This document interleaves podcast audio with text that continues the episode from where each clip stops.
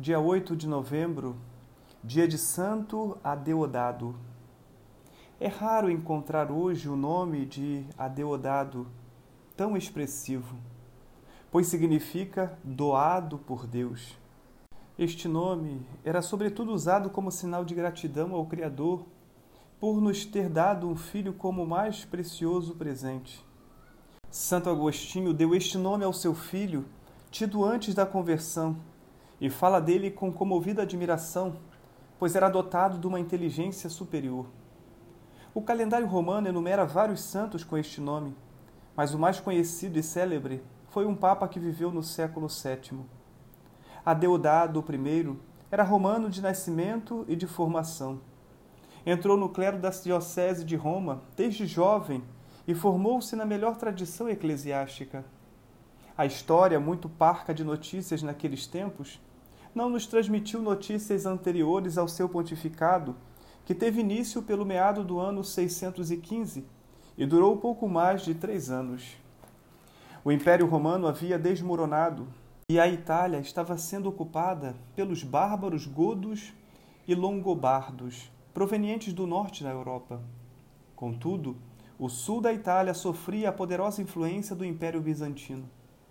A Igreja de Roma, na pessoa do Sumo Pontífice, devia muitas vezes intervir, a fim de pacificar situações de conflitos armados, e sua autoridade se afirmava cada vez mais como árbitro sobre príncipes e povos.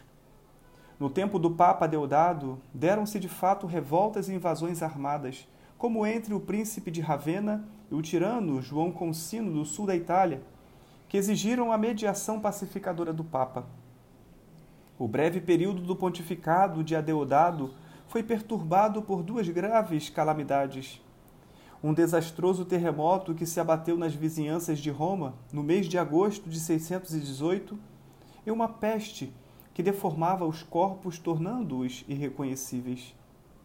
O Papa Adeodato desenvolveu uma providencial obra de assistência, transformando-se inclusive ele próprio em enfermeiro, cuidando dos enfermos, aliviando-lhes os sofrimentos.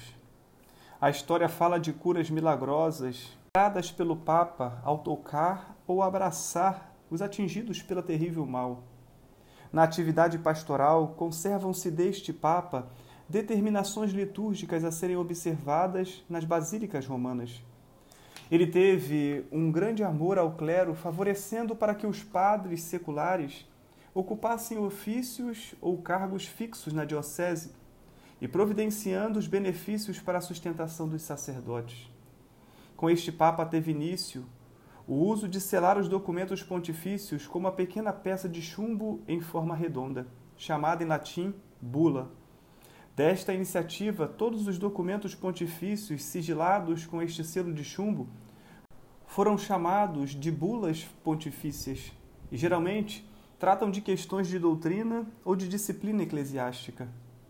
Ainda se conservam alguns documentos deste Papa, trazendo o selo de chumbo que representa a imagem do Bom Pastor com as siglas Alfa e Ômega, símbolo de Cristo, princípio e fim de todas as coisas. Desconhecem-se as circunstâncias da morte deste Papa, que a história colocou no dia oito de novembro de seiscentos e dezoito. É todavia pacífico o título de santo que a tradição lhe conferiu. Seu corpo foi sepultado na Basílica de São Pedro, em Roma. Santo Adeodato, rogai por nós.